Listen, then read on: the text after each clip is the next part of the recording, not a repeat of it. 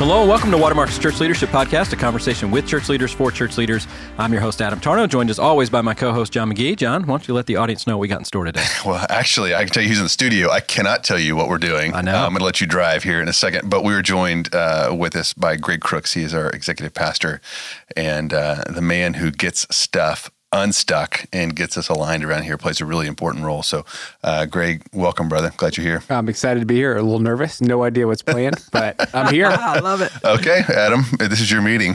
You may drive. That's right. So we are not kidding. We have no clue where this particular episode is going to go. We've had this harebrained idea that we think is brilliant. And I think every leader will identify with this. You're driving around and you get this idea and you're like, this is going to be awesome. We should do this. And now we're executing on one of those ideas. So the idea was this, is let's get three people in a room, and the only quote-unquote homework is that you have to bring one leadership thought, idea, principle, something that you've been thinking about lately that's been influencing your life.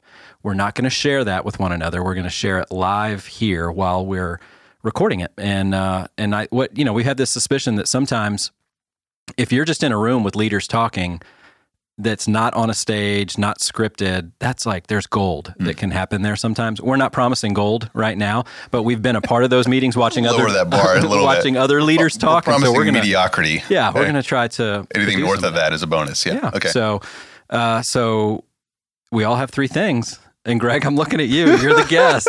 We're going to let the guest go first. So what is I, one... I thought the homework was specifically just come here and, and be ready to have a great conversation. So I what have you been thinking about, any though? Any assignment, but luckily I think I have something on my mind. Leadership. Be, What's on you your know, mind? Love it. Share.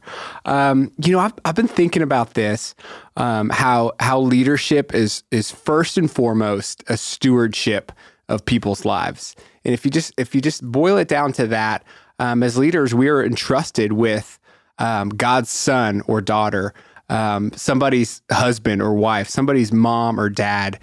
And, um, you know, every leaders come and go, but who really makes a difference on those lives, right? That's our, our success as leaders really comes down to that, is impacting people's lives for the better, leaving people better than, um, than we find them. And, um, you know, thinking about um, just the ripple effect of that of that leadership, right? If uh, we've all been in situations where um, because of leadership, we've been encouraged. Uh, we've been in situations where because of leadership, we've been discouraged, and we really get to choose. But I think it just comes down to first and foremost, seeing that our leadership as a responsibility is stewardship, our success as leaders to go, hey, um, my success is impacting people's lives for the better, and recognizing that through my words, right? Proverbs eighteen twenty-one, have the power of life and death. And how I'm doing as a leader is going to ripple all throughout somebody's life. So connect some dots for us. How did you get to that thought? I really like it. Was it this through some experience? Did you read something? Yeah, you know, I've watched that several. Was that in your Twitter feed like two minutes before no, now? That's been in my heart for a while. It really it has. has been. Um, we've had some it. some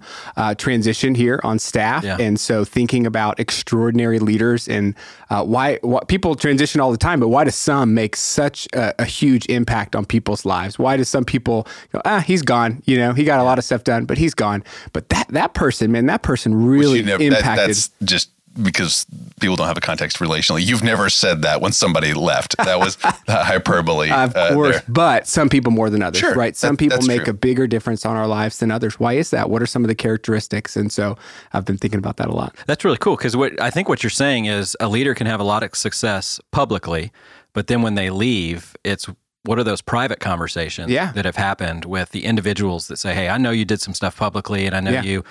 Uh, implemented this new program, or you preached that sermon, or you led this ministry, but what you did for me personally was really impactful. And I think what I'm hearing you say is that when all the dust settles, that may be one of the best Uh, marks of leadership yeah. was how many individual lives. Yeah, it goes really back impacted. to that relationship. Yeah. yeah so great. yeah, because a lot of times we think, obviously, when we think stewardship, we think about money. Right. right? So if I've got a big pile of money, I, I've got a responsibility, um, you know, for um, before God to steward that really well. A lot of times we don't think about leadership and um, those that we lead Uh, as a stewardship um, there. And so uh, this is really, really, really great idea. You wouldn't want to waste that, you know, opportunity, that yeah. blessing, that uh, really rich abundance that you have in front of you. Mm-hmm. Uh, in front of you. So what is that, like, you know, put us in in your office, put us in meetings, put us in conversations, Greg, uh, where that thought runs across your mind and you say, okay, this is, now I'm going to act differently because th- I've got that on the forefront of my mind. Do you yeah. have any examples of that? Yeah. Oh gosh, this is going to be a little bit more personal than I was planning to go, but I think you, you say this sometimes about me, which I appreciate, but it's just, um, you know, you get a lot of stuff done, right? Or you're, yeah. you're the guy that helps, you know, this place run well, get unstuck. Thank you. That's great. But you know, would I be one of those leaders if I left? That would be more of the first, which is to go, you know, yeah, I appreciate all that, but did I make an impact on the people? Did I I- impact the relationships, the hearts, the lives, or would I just be a guy that got a lot of stuff done? So I'm, yeah. I'm thinking a lot what? about that my strong. about my yeah. legacy, and uh, man, I want I want both. But I don't think you can be a really, really great leader if you just have one of those. Well, I'll mm. give you, a, when we're within the twenty-four hour window here, brother, you know, so you and I, um, sparks were flying, weren't sparks weren't flying, but um, there was, uh, you don't always get your way, you know, and I probably hadn't gotten my way the way I, I wanted. And, uh, and you called me, um, you know, yesterday morning before the day it even started and said, hey, brother, I just want to check in, make sure you're good, you know, and I and I was, I was no, no nothing in my, uh, you know, in my mind ever said, hey, this is this is a good time to jump. No, it was just, a, you know, just one of those days. And uh, and I appreciated, hey, you know, the day hasn't started yet. I don't need anything from you, uh, but you're my brother in Christ. Yeah. And um, and I just wanted to make sure you're good, man. And because uh, we're going to, you know, we're going to Uh, roll up to the office and hopefully move the kingdom needle. But uh, before we do any of that, I just want to make sure that you're good. And you didn't ask me about any deliverables or, you know, any projects or people that I was shepherding. So I just want to check in on you. Yeah. So absolutely, man. I I, uh, I see that. Uh, I see that in you. Well, and, uh, I, yeah. I appreciate that. But that's awesome. Uh, it's been it's been some deep thoughts. Yeah. No, and that's great. I mean, I think what a great thought for all of us as leaders to go, do I want to be known by the accomplishments or do I want to be known by the impact that I made in people's lives? And I think what we saw in uh, the transition that, that you're referencing is this was a person who did both. Yeah. Like it is possible to do both. You can be great right. in public, right, and then you can be even better behind the scenes in the way that you're really impacting uh, individuals' lives. Right. And I think I think we saw a great model of that. Right. And I just love that humility. That's really convicting, that humility that you're just going, hey, I, that's great that I want to be known as the guy that gets stuff done. We yeah. can start to... That's part of it. Yeah, we can start to handle or really start to relish in that identity. And you're going, but in the end, am I am I really impacting people's lives? That's great. What I also love about your thought, too, is just this idea about leadership being temporary. And so you just have to steward the moment that you have it. I mean, none of us in this room are going to be in a position of leadership forever. Yep. I mean, it, it's going to go away. Somebody else is going to do our job. Not not if, it's when. Someday somebody else is going to do it. And so all we can do is just just steward the the little responsibility that we have while we have it, because yep. it's going to go away. Yeah. And I and I think that, you know, we've talked a lot about, I think, just loving people, engaging hearts and relationships and uh, encouraging people. I think that's part of it. But, you know, another part of stewardship, I think, is also going, hey, I, this person's gifts and talents and life entrusted to me, and how can I help to develop those? And sometimes that that does involve saying hard hard things. That's yeah. still just as yeah. loving, but just going, hey, I, I need to love you enough and care about my stewardship responsibility enough to go, hey, I think this is going to hold you back. And I, I still am way for you. I care about a relationship a ton, but I, I still need to say this to help you. And I think that combined with some of the other things, that's where I think we start to get to a really, really great leader that I think we all aspire to be. That's good. I love I love that you use the the, uh, the phrase, you know, God's son or God's daughter yeah. uh, that, that's in front of you. And so it doesn't necessarily mean that they're younger than you, but any any human being uh, that's rightly related to God is his son uh, biblically, or his daughter. And and so that as is, opposed to thinking those idiots, right? Or those fools on my team that never do what I say. Those person that yeah. keep emailing me. Uh, that's what they are. They're uh, yeah, they're clutter in my inbox. Um, Yes, that man, that thought right there, I can't tell you how many times it's just um, totally reframed the way I have conversations with people, especially those, um, you know, it's more, this is more on the pastoral side where uh, I feel like somebody is really hard-hearted, or hey, we've been over this before, here's the scriptures to obey, and we can get together and talk about them again, but I really kind of think it's, t- you know, just like, ah, quit, you know, which you would never say and you don't really mean, but it, it crosses your mind, like, quit calling me, you know? Um, and when I see that person on caller I D, or I see that person in, uh, in my inbox, and I just go, man, this has been you know, uh, this has been a real slog uh, to love this person. Uh, I think about the fact that this is God's son or mm-hmm. God's daughter. Yeah. yeah. And uh, and I think um, I think how deeply, I've got four kids, I think how deeply I want my kids uh, to be loved, cared for, and led. Uh, and oftentimes that that the answer to my prayers could be um, a leader in another church, you know.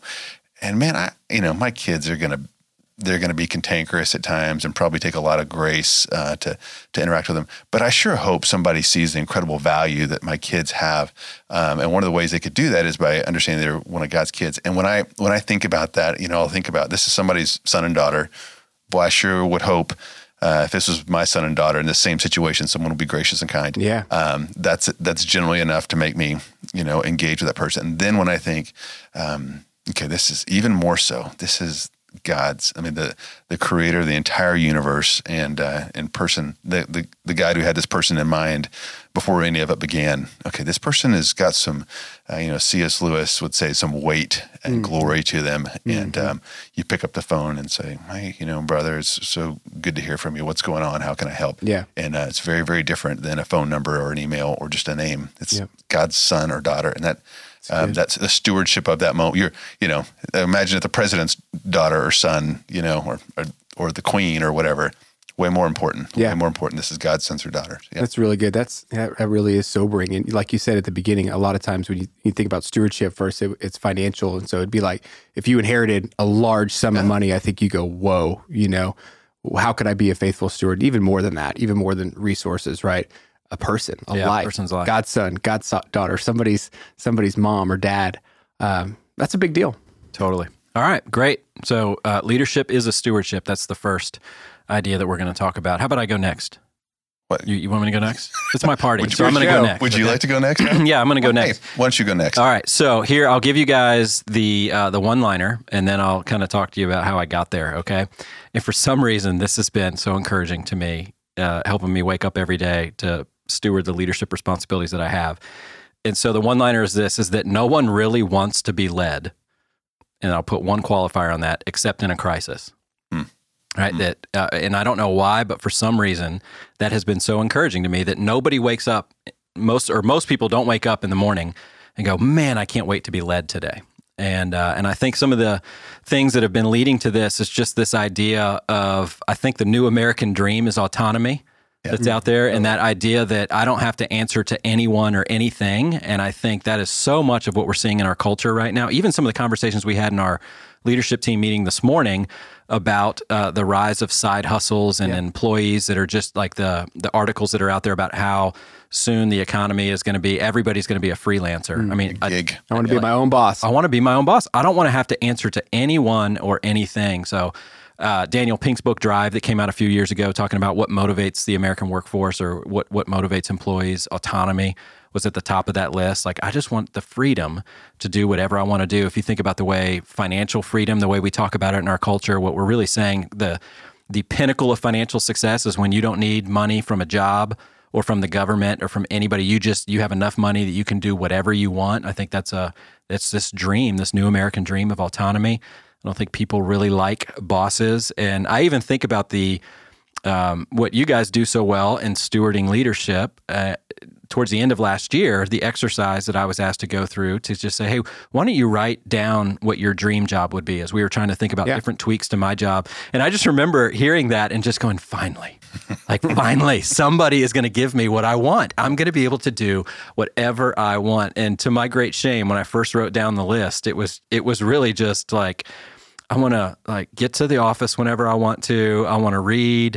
I want to maybe just turn on the podcast studio and record some podcasts. I want to maybe teach, and um, I want to maybe write. And then I'd love to be able to watch baseball during the day and um, exercise whenever I want to. You know, it was just, it was just this dream of autonomy. I was I was right there with it, and so um, so I don't think anybody really wants to be led, which really helps me to know that when I'm coming in, I can't come in to a situation uh, thinking that I am, I've got all the answers and that I'm their savior that's there to to lead them into the promised land. And uh, but so so nobody really wants to be led, but but people do want to be loved.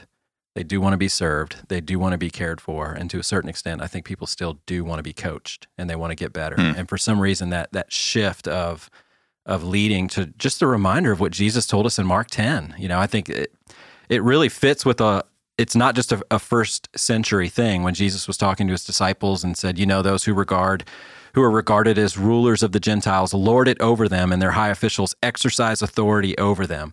I mean, a lot of that, I think there's a lot of people even now here in twenty nineteen that'd be going, yeah, I don't want that, you know, and, and Jesus saying, not so with you. Mm-hmm. Instead, whoever wants to become great among you must be your servant. Whoever yeah. wants to be first must be slave of all, for even the Son of Man did not come to be served, but to serve and to give his life as a ransom for many. So similar to what you were saying, Greg, I think what, what's been motivating to me is to wake up in the morning and go, when I walk into the office, my team doesn't want a leader, but what they do really want, unless we're going through a crisis. I mean, that would be the caveat yep. that we can yep. maybe talk about. But day in and day out, the, the machine's running, right? We're we're doing everything well. Uh, they're not looking to be led, so to speak, but I think they're looking to be loved, served, cared for, and to a certain extent, mm. be even coached to help make better. So that's mm. that's what's been rattling that's around good. in my brain. Well, I mean, I think that's that's an indictment on on our leadership, because there is no other kind of leadership, mm-hmm. you know, according to Jesus and in all of our minds, right? Other than loving, caring, and serving for. And I think that's probably a product of not having that, you know, from yeah. um, from bad leadership in the past. I read this recently. It said, our our people are great. It's our leadership that's lacking. Uh, and so if we led in the ways that you just laid out and Jesus talked about in Mark ten, I think people would want to be be led. Yeah. Uh, okay, so let me push back on that idea just a little bit. I think what you're saying is, Uh, people don't want to be told what to do. Right. Okay, which is a part of leadership. Like, you tell people what to do. Uh, most people don't like that. They're not, um, like, you know, starting at, you know, age three, we don't like to be told what to do. So that, that I'll, that I'll, uh, I'll concede. But do you think that people do want, even outside of crisis, they want to know, like, where we're going, that we've got a plan, what we're doing, where True North is, um, those, those kind of things? Do you think people woke up this morning and saying, I hope that's true, uh, that component of leadership? Yeah, and I, I I would call that, I mean, we can call it a bunch of different things. Yeah. And even on our staff, we'll call that different things. Some people call that vision, yep. and and the other one, and some others would just call it clarity. Yeah, right. Okay. And so I think, yes, everybody wants clarity. Clarity, we've talked about this before, I believe, is one of the most inspiring things in the world. It's just, okay, I know where clarity is. I think as a church, we know what clarity is. I mean, it's it's... pretty it's pretty clear where to be and make disciples. And yep. so I don't think we really lack a lot of clarity of what our job is. And so I think for, and maybe it's just an organization our size, maybe maybe there um, uh, other churches or other organizations out there that are maybe smaller. It's like, no, I have to keep reminding them of why we exist. And yeah. and they get they get confused. They think we exist to be a charity. They don't know that we're here to call people to something. And so uh, so I'll concede that maybe I do have a have a narrow view on some of that, but I think we I think we have clarity on what the the mission is, and I think a lot of times it's um, I just kind of want to do it at my pace, and I want to do it the way I want to do it, and, uh, and you know, which would be a byproduct of what we all struggle. It's it's selfishness. It's another way of saying selfish. Yeah, we're yeah. all we're all self interested. Totally, totally. Yeah. Okay, so it's Monday morning, and you're coming in. You're about to meet with your team, and that you know that idea goes across, you know, uh, your mind, and uh, meeting starts. Like, how does that inform the way that you uh, you lead the folks yeah, you're with? In this in this strange way, it changes my posture, and it and it produces. I don't know how, wh- how why, but it produces a humility, I think, that's uh, there of just going, okay, I'm here to serve them, right? I'm here to serve them, and so some of the ways I serve, what we brag on, Greg, is to get them unstuck, because they do have their agenda and they do have tasks because they have a job, right? Yep. So there are things that they're trying to get done and they want to get that stuff done. And so I'm not here to micromanage that process. I'm here to make sure they have all the resources they need, they have all the encouragement that they need, and that I can get them information that they need and help get them unstuck. So it just, I, I don't know how to say it. It, it does something in this strange way. It stiffens my spine to be a leader, but through uh, a posture of I'm here to serve them. Mm-hmm. And I don't yeah. I don't know how those things reconcile. Right. I wish I could tell you exactly, like, these two dots connect to do that in me. Yeah. But that's why I go, for some reason, it seems like this negative thing that nobody wants to be led, that just right. sounds like uh, I'm a I'm a you know mad Gen Xer, and I'm not. Like, it's so encouraging Gen to, X. to, that to remember that that no, they don't want okay. leadership, but yeah. they they really But there's want to you know, leadership. There's miles between, you know, number one, hey guys, here's where we're going. I need you to serve me. number one. Number mm-hmm. two, hey guys, how could I how could I serve you today? Yes. You know, what could I do to help you, serve you, encourage you, bless you, remove a, a roadblock? I I want to serve you guys. Everybody wants that. Amen. They'll follow yeah. that guy. So, okay, so what does the opposite look like? Uh, if you you uh, woke up this morning assuming uh, you know your team couldn't wait to be led today, and let's assume you're like you're wrong with that. Like then then what would that leadership look like? I, I think what it would look like is it's just my agenda is driving the meeting okay. and it's whatever I want to get done. And all the coaching would be about how these people could serve me better. Okay. You know, and that sounds uh, fun. and and it would just be um, nitpicking on ways that they can make my life easier. And and so which is the paradox of leadership on some of this, because the three of us would get a new leader in the room, get a twenty-something, we go, your number one job is to make your boss's job easier, right? Like we get that. Right. But but the boss can't say the number one job of your team is for them to make your job easier. Like we also have to to go, my number one job is to make their job easier. And and when you get that mutuality going, I think that's when a team is really functioning well, Good. when there's that mutual love going in there. And so even though I might have a title or a position or authority of leadership, it, it's still my number one job is to make their life better and uh, and get the organization marching in the right direction, but while I'm caring for and stewarding them. And yep. so if we both walk in going, my job is to make the other's job life better, um, and I think some really cool things can happen, just like it would happen in our marriages. Totally. You know? yeah, and, uh, and so. That's good. Yeah. Because, you know, a leader's job is to get from here to there. Mm-hmm. Um, that that's your job. Get everybody from here uh, to there. And what two ways to do it. One is to, you know, walk into the room and say, guys, this is what we're doing. Yep. And that works, you know, all this has kind of been like a kind of at the staff level. That's how we're, uh, we're thinking about that, you know, in a large organization, but it works the same thing on volunteer teams or really in, anywhere where there's, uh, you know, someone who's designated as a leader. It works exactly the same way. We're trying to get somewhere. Um, the leader's job is to understand where that there, uh, there is. And so you can barge into the room and tell them, guys, these are three things we got to do to get there. Uh, or you can kind of paint this vision and uh, say, this is, I think this is where the, some of the action steps, what do you guys think? And, you know, whatever it is that you're tasked with, um, you know, how can I help you get there? Yeah. How can I help you do that? And that's materially different. And people gen- generally uh, thrive under that second type of leadership. Yeah. You're going to help me do the thing that um, I think contributes to the mission most. Yeah, absolutely. Yeah. And, and by the way, hey, how, the stuff that's on your plate, like what can I do? Or uh, I've been thinking about uh, some of the challenges you're up against um, as well. So there's this, I, I've, I've been, uh, I've seen this model of we serve each other. So now let me do that for yeah. you. Um, you don't have to ask that, demand that of me. It's just kind of a second nature because that's the way we relate to each other. Yeah. Um, that's a, that's a fun way. And I'll probably to, get the quote of the book wrong. I'll, I'll give it to Jim Collins and he can email me if I got this wrong. but uh, he's, like, listening he's listening right now. To this little church leadership podcast. You know he is. But anyway, the, the idea of, so Greg, you said your worst nightmare would be uh, only being the to-do guy, yeah. right? And only yeah. getting the stuff done. And so my my nightmare on some of this stuff, and and I'll laugh, I'll say it and then I'll laugh at it, but is uh, I never want to be accused of, when Adam led, it was a it was a genius with a thousand workers, okay? First of all, I'd never be accused of being a genius. And uh, but I, you get that that tyrannical kind of, it's my way and we're all going to do this and you all work for me. Yeah. That's what I think Collins, or somebody can email me whatever book that was from, is what they would call the genius and a thousand workers. Yeah. That is one way to be successful. Uh, but then the the opposite of that would be the high-functioning team where everybody's interdependent on one another, the gifts are being used, there's mutual respect and admiration. And we reckon, really, I think more of what Paul will talk about in First Corinthians twelve, we're a body. Yeah. And uh, and so we've got all the different parts there and everybody's playing their role. And so I don't I don't ever want to run uh, or lead a team in a way that would ever be accused of a genius and a thousand workers. Yep, that's good. That's good. And if we just go, hey, What was what did Jesus think about this? You know, what were his thoughts on this? I mean, when Jesus talked about leadership, a couple words: humble, servant. Yeah. You know, others first, yeah. not to be served, but to serve. Give your life as a ransom. So that's pretty clear. I like it. I like it. All right. So life uh, leadership is a stewardship. Nobody wants to be led, but people do want to be loved, served, and cared for. And so, John, take it home, man. What's what's your thought? Take it home.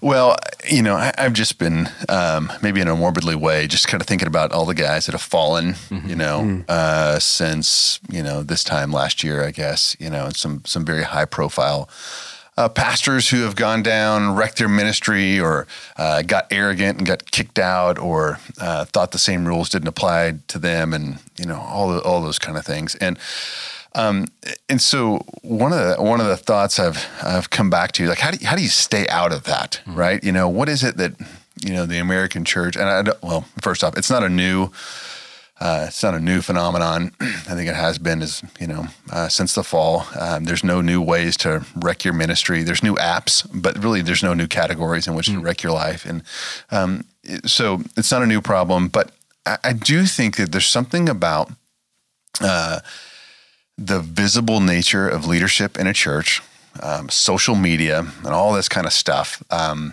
that just sets people up to be prideful.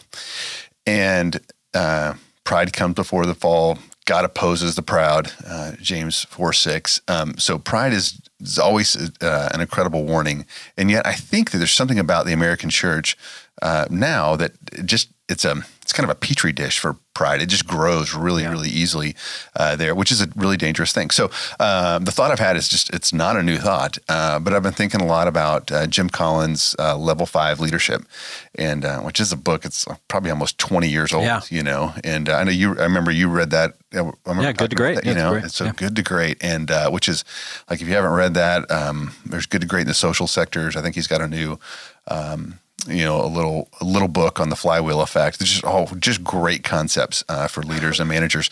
Um, and so, you know, he says, you know, there's five levels of leadership, and, and one is that, you know, you start with kind of this highly capable individual, um, and then level two is you're a contributing team member, and uh, level three is you're a competent manager, uh, where, it's where a lot of people are, and uh, level four uh, is an effective leader. And so, Uh, to be an effective leader, um, you want to be the kind of person who can uh, catalyze uh, things, is some language uh, that he uses. And you have a, you know, we talked about this kind of this clear and compelling vision, and that you can get like the best out of people, yeah. you know? And so you're, you, a lot of times you think about this charismatic person who can, Um, you know, say, this is where we're going, and, and just, you know, catalyze activity and, um, and energy and engagement and things like that. So that, that plays pretty well. Um, that kind of person plays pretty, pretty well in, um, in a church. And I think a lot of times you can get stuff to grow.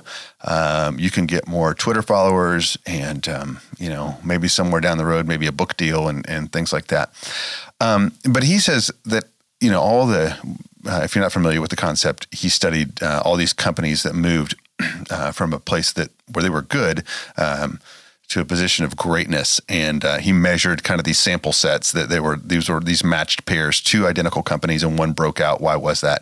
And uh, so he chose eleven companies, and he said in every single one of those companies, they had a level five leader.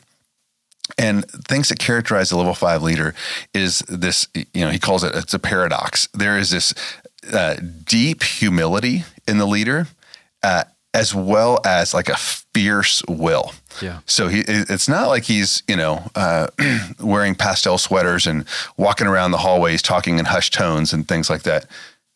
Greg, I think that's Greg a pop had, shot at Greg, and I don't think that's very nice. Greg's, is that pink? What My is that? It's blue today. blue. So, um, It's not, it's not that. Like, this person knows where they're going and will not relent and will not stop, but it's, it's fundamentally about the cause or the organization and yeah. not about them. And that, when he said the, the eleven companies that broke out, it was, that was the characteristic of, of all of them, was that they had a level five leader. And he talks about in there, uh, he didn't want to concede that, that that could actually be a part of the the secret. He thought like that was lazy scholarship, is to just say it's leadership, it's leadership. He's like, everyone says that, you can't prove it. And they found ways to prove it. And like, which is really interesting if you know the, the research, like some of the things they would do is they would go back and look at like speeches of these C E Os, and they would uh, they would tag the use of pronouns. Mm. And so if a guy always used I, I, I, I, I, they they would move him out of level five. And if um, he used we and us, ours, mm. uh, he moved him into level. I mean, that's such a, a great insight and so easy to yeah, track. Yeah, right. Yeah, yeah. Um, so, like, like, how do you actually quantify that? Yeah. You know, and then when there was like blame, you know, something had gone wrong. Uh, where did that go? Did that go to the leader, or did that go to yeah, the people that work for him? Right. So statistically, the guy that said, "Hey, this went wrong. And he goes, it's my fault, you know, to, to use your adage, you know, when there's blame, you look in the mirror, when there's, um, you know, praise or a celebration, you look out the window. And those guys did that. Like they could, they could go back and like statistically show that these great companies, um, which was different from the good companies, these great companies, these, these, leaders just, man, they obsessed about the mission, but they didn't obsess about them getting credit or being the epicenter or being made to look good. In fact, sometimes just the opposite. They would take it on the chin when it wasn't even really their yeah. fault. And their and their companies, the the in, the mission, quote unquote, won. And uh, and I think we could use some more of that in the church. So would you say? So when you read the level four leader. Yeah. Read that again. Like I'm sitting there going, that's great. Yeah, I mean, that yeah. is a really effective yeah, leader. Here's, here's Jim Collins' um, just summary anyway. They they catalyze commitment uh, to the pursuit of a clear and compelling vision. They stimulate higher performance standards. So um, so here's my question. Here's yeah. my provocative yeah. question. Do you think if we know that deep humility is what characterizes a level five leader, the leaders, when you started this off saying, I want to talk about, or how do you stay away from falling, seeing all these leaders fall, which I know for you, uh, you know, we've had a lot of closed door conversations or a lot of conversations lately that, that always hits you. You, you have, you keep your finger on that pulse yeah. of what's going on in the church. And I know it, it causes you to pound your fist on the table. Would you say that those who have fallen that lacked the personal humility were um, level four leaders that just got a little too many uh, or a few too many tw- Twitter followers? Um, I, I think that's part of it. Yeah. I mean, who am I? I, I don't know. Yeah. And you can never know someone's heart. You know, that's it's not my place. But I think from the outside, there's a couple people that I'm thinking about specifically, and I would go, uh, that's one of the critiques has been, like, this kind of was fundamentally about them. Yeah. And uh, and that led to, I mean, with, you know, you can just imagine the difference in activities uh, every day when you're thinking about yourself and making yourself look good, or you're trying to drive the mission. You just do lots of different things. You yeah. make different decisions. You spend money uh, differently, all those kind of things. I, I think that's a characteristic uh, of churches that grew quickly or ministries that grew quickly uh, and then crumbled because, you know, the the basically the the The leader didn't have the the, the personal just kind of integrity yeah. uh, to handle it. So, so if we were going to use Jim's line of reasoning there, they because uh, that's what, I'm on personal first name basis with him now. It's sure. Jim. Uh, but anyway, um, long time listener, long time. He's going to email me because he's listening to this. But um, the the level four leader is good, right? And you can get a lot done. Yeah, and these, you can be incredible. As you said, that is a there's a lot of leaders. If we if you would have stopped right there and said that's the top level, there's people listening right now like me that would go, I'll I'll take that, man. Somebody describe me that way.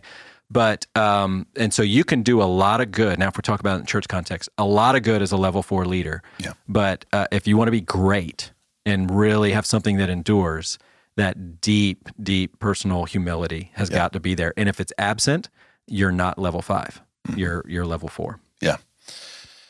Yeah. And so I, and that's an old concept. I feel yeah. like a little, like, I don't know, like a bit of a cop out. Um, so how does this, the new. question that you've asked Greg and I, so yeah. you show up Monday morning and you're in your team meeting, how has this been impacting you? Yeah. Well, I, I hope I can get to a level five leader. Um, but I will tell you, I think about myself a lot, uh, more than I wish I did. Mm. And, um, and I hope I'm thinking daily less. Uh, so, uh, let's see. So right now, um, you know, we're putting together uh, different content. Well, I would love to be the feature in that, right? Yeah. You know, let's, let's let's roll the camera on me, and and I have you know um, a good say on on some of that stuff, and and so what I'm trying to say is, hey, what is best? Like, what would be the best? Who's the best? And and don't even like push my. It's like, hey, I'm thinking I could probably deliver this part. Let's don't even start there. Like, guys, you know, you know, we're around the table here. Who would be the best person to do that? And someone throws out someone seconds. Like, great, let's let's run with that. Yeah. Uh, so that would be uh, an an example mm. uh, of that.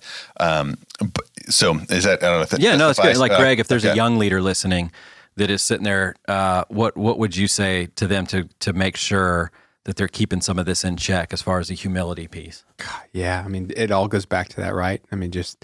Fighting, fighting pride, you know, and uh, that is that is so clearly one of the things that can take us out. And increasingly, I think, as we grow, and just thinking about, you know, First Peter five and how God opposes the proud but gives grace and favor to the humble. Humble yourselves, therefore, under God's mighty hand, that He would lift you up in mm. due time. Amen. And uh, over and over. Yeah. Yeah. And, uh, you know, as we're talking about this, I want to be clear, like we're not talking about self-deprecating. Mm-hmm. Uh, I don't believe in myself. I don't have what it takes. It's not that. Like yeah. you can have incredible like belief that uh, you have something to offer here, that you can lead, that you've got good ideas, you've got vision. That's not, uh, that and humility aren't mutually exclusive. You can do both of those uh, at the same time, but it's not fundamentally about you. Mm. And so uh, a very recent example, yesterday I was on the phone, uh, Jeff Ward, who does our external focus ministries, uh, he and I were on the phone with a church. It's a church you haven't heard of. And uh, just before, um, I'm sorry, just after, I looked at this guy's, uh, I was going to connect with him so on social media, and he had like, you know, a thousand Twitter followers, right? And, um, and was, which is, you know, if you're a pastor, he's a senior pastor of a, of a big, growing, moving church, that, that's not probably a, a lot. So, but don't obsess if you have nine hundred. You're, you can you're just email fine. John McGee so, if you're offended uh, by that. That's so, John but McGee. But here's the deal. Yeah, Jeff and I just sat. We said, hey, we actually heard about some of the stuff you're doing. Like, truly, um, we we keep hearing about uh, your church. Do you have a, you have a few minutes just to tell us a little about what you're doing? And he was like. He was like, sure, you know, is there anything in particular that you want to know? And he was just like really reluctant to kind of get in there. And so we just, we found a starting place and he started to talk. And man, I couldn't write fast enough um, to, just to capture all the things that was going on in this guy's church. Yeah. And uh, they were planning churches left and right. Um, they had a, uh, they, they didn't really care like where ultimately once Once they kind of got through the startup and uh, phase, and were really standing on their own two feet, they didn't they didn't care like where they landed uh, in terms of a den- denomination. Uh, they were serving the poor uh, in their city. They were doing some really really cool stuff uh, overseas, you know. And he and he wasn't bragging, but he was just letting me know how many people would come to Christ each year. It was just, it was staggering, you know, and you kind of go like, was that like, are you are you sure that's the right number? That Jeff and I both were like, are you kidding me? And he used, this is interesting, uh, he used the pronoun we, uh, us, mm. ours, and he goes, he goes, we've got a guy that does this thing, right? And he would tell me about that. And he goes, oh, we got another guy that that does that does this. And um, and I'm sure those ideas came from the senior pastor, guaranteed. Yeah. And uh, he's probably driving those. But he, truly, he was sitting there giving all credit. But you could tell, like this dude had a uh, force of... Uh, um, of clarity uh, that he knew exactly where they were going, what they were doing. He wasn't going to get pulled off sides. And he never once, I don't remember once him talking about his personal contribution to any of this. That's amazing. Um, and and I, I hung up the phone and it's like, boy, just more of that guy. Yeah. You know? That's so awesome. But more but, of that guy. But more of you and, and Jeff, because you could have just gone, yeah, hey, hey, what can I what can I tell you about all my oh, sure. ministry experience yes. and all the great stuff? But you go, you know what, hey, tell me about you, and you're drawing out great stuff from others. And I think that is a big deal. I mean, it's been a while since I've read that book, but if I remember, I think like a level three and a level four is is a great contributor, get a lot of work done, say a lot of good stuff. That's great. But a level five leader develops other leaders mm-hmm, and yeah. watches and yep, sets people to lead sure. and fly on their own. And I see you always doing that. I saw you doing that on that call, and I see you doing that on staff, which is to say, hey, I, I can lead fine, but I want to raise up ten other awesome leaders. And I think that's a big deal. That's, that's great. All right. Hey, this was awesome. This was great. Like, this was a really good conversation. You guys all did your homework.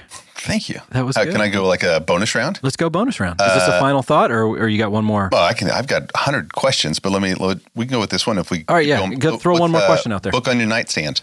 Thanks a million. A J. Jacobs, who is does that whole, he lives something and then he writes about it. So the guy that wrote The um, Year of Living Biblically, yeah, yeah, yeah. the guy that tried to read every page in the encyclopedia. So he tried to thank every person responsible for his morning cup of coffee, yeah, yeah. and he got and he, or, and he thanked a thousand people. And so everybody from a coffee farmer to the people that designed the cup, to the people that de- design the sleeve, to the logo designer, to the people that uh, make water or, or uh, keep the water clean in New York City. And so it was a It was a pretty humorous read just as he went through, and it just makes you go, oh my gosh, for one little simple cup of coffee, there's a lot of people to thank. Uh, so I just got done with that one. The guy's genius. I've never read anything, but I always hear some of his social experiments, yeah. and they're brilliant, yeah. brillight. Greg, anything on your nightstand? There's a book called Everybody Matters. There you go. And it's by a guy named Bob Chapman. And it's uh, some of the stuff I teased out of uh, it Bob earlier. Goff? Uh, no. um, but it's uh, it's a story of, of really of a manufacturing company. And okay. it's their journey from um, defining success as making money to uh, to defining success um, as impacting the people's lives and uh, using using their uh, their business to get to people, not using people to achieve success huh, in their good. business and their journey. A lot of the principles that we talked about earlier came from that, and uh, it's a really, really great book. Love it. How about love you? It, love it. Um, so I'm reading Atomic Habits. Feels like like everybody else on the on the planet, um, and uh, that's that's been helpful. But uh, the book on my nightstand right now, like that gets picked up every night, is um, it's a book called A Gospel Primer by Milton mm. Vincent. Uh, have you guys ever read it? I Are feel you, like I've heard of it, but yeah, I, that, that primer is kind of a, a catchy title. Yeah, so uh, or primer, things. probably if you're smarter than me. Uh, and I, and I, I don't know, I've, I don't know anyone else like who talks about it. And it's just really just kind of the implications of the gospel. The idea is like we preach the gospel to yourself every day. Yeah. So if you do that, then what happens? And um, hmm. and that's a book for whatever reason, Pam. It just resonated with Pam and I, uh, and we reread it a lot. And so one of the fun things in there, Pam takes better notes than me, but uh, I had a copy and I made some notes. She took my copy and read read in it for a while, and now I've got my copy with my notes and her notes in there, you know, throughout the different years. Um, and that's been great just to see some of the promises of God or some of the things she was thinking about, some of the things I was thinking about. Um, but it, talking about the, just the implications of the gospel, which is not just salvation. We know that. Um, and, uh, but you know, if you believe the gospel, like you can be, uh, you can be honest, you can be authentic. Um, you've already been found out. You know, you can lead courageous, uh, courageously, because like the future has already been settled. So just some of those That's kind awesome. of thoughts. It's been a really good way just to kind of end, uh, end the day with all the, you know, the things that you've got going the next day. It's like, hey, just remember, like above all else, like the gospel, and uh, it applies. If you died tonight in your sleep, you're good. Uh, but also, it's going to have implications when you wake up in the morning, and uh, it's just been really helpful for me. Yeah. That's awesome. Great. All right. I've got one question stirring on it around in my oh, head, man. And if it stinks, you can delete it, and I might lose all my credibility by asking it. But, um, okay, let's talk about the different kinds of leaders that we kind of juxtapose today. One of them is, you know, a little bit of a, a tyrant, you know, hey, here we go. We're going to go and serve me, and here's the vision, and let's go. And let's talk about, you know, just a kind of a more humble, quiet servant leader. Hey, guys, what, you know, how can I, how can I serve you today? Um, can you build a really great, enduring, world-class organization without a little bit of that of that first, a little bit of that tyrant-type personality? Do you have to have a little bit of that to build a, a truly great, enduring organization? Tyrant. I just don't like that word. I would say uh, someone who's got some serious drive. Uh, yes, you have to have that. It, like this is not Mister Rogers that we're talking about, level yep. five leader. It's not. It uh, it, it might be uh, be someone with an inc- incredible booming voice and a physical presence that makes you um, quake, and uh, and they might leverage that, you know, to to clarify the mission and call everybody to what they uh, need to be about. But it's not fundamentally about them. And so the tyrant part being about them, no. Uh, you know, uh, a tyrant in, in terms of like the mission matters, and we will like, this is, this is not up for discussion. We're not, we're, we're not going to debate our mission or whether we should, like that has been decided. Yeah. Um, but it's not about me. Uh, you have to have that, I believe. Yeah. And I, I think you know, I'm pointing John to your notes of, from the book that you referenced is great evidence that it does exist and you need all of them. And, um, and, So, I, yeah, I think we're probably going to bristle against the word tyrant. I, I mean, what I love about that spectrum, and I know what you're what you're really getting at there, Greg, or I assume I know what you're getting at, is that we need we need both. And yeah. so, yeah, the organization has got to have a hard charger who's focused on the future, uh, who is um, just got that energy and that presence to just go, listen, uh, there's nothing that's going to get in the way. You need people in your organization that hate the word no, or you can't, you know, and... And yeah, sometimes, sometimes maybe those types of people or that type of leader is going to frustrate some of the other types. That's why you need to still be Christians and learn how to resolve your conflict, but always appreciate one another. One is not better than the other. Both mm-hmm. are necessary. Both needed. Yep. Yeah, because yep. if you get too many tyrants, well, first of all, you're going to get nothing done. It's going to be all ideas. That you're going to have the greatest ideas of any organization if it's all just the tyrant, because nothing will get done. And if you have all doers, you're just going to you're going to have one world-class service every single, you know, weekend in a church. You're just it's just going to be that one. You'll never think about anything else. And so we need both of them. You, you need the doers and the dreamers in there, and that's what I think is so amazing about the church is that God has made us all different. We're all here, and uh, we need each other. and let's love and respect one another and appreciate that I'm not you and you're not me. Yeah. Uh, but you know, it's that old adage, you're not better than me and I'm not better than you. And, but we need each other. Mm-hmm. And that's when, that's when this church, when, when the church is just going to be what God wants it to be, is the hope of the world, is when we're recognizing humbly that I need this guy just as much as he needs me. And let's go, let's do this together. Let's that's when it. it's fun. I'm fired up. That's when it's fun. All right, guys, this has been a great conversation. Greg, thanks for jumping in and joining us. Loved it. This was, uh, this was a lot of fun. So if you uh, have any questions or comments on today's episode or topics you'd like for us to consider for the future, please feel free to contact us via email. We love getting email from you guys, and we we read all of them, and re- we respond to all of them. So we can be reached at C L P at watermark dot org. Thanks for listening, and we'll talk to you again next time.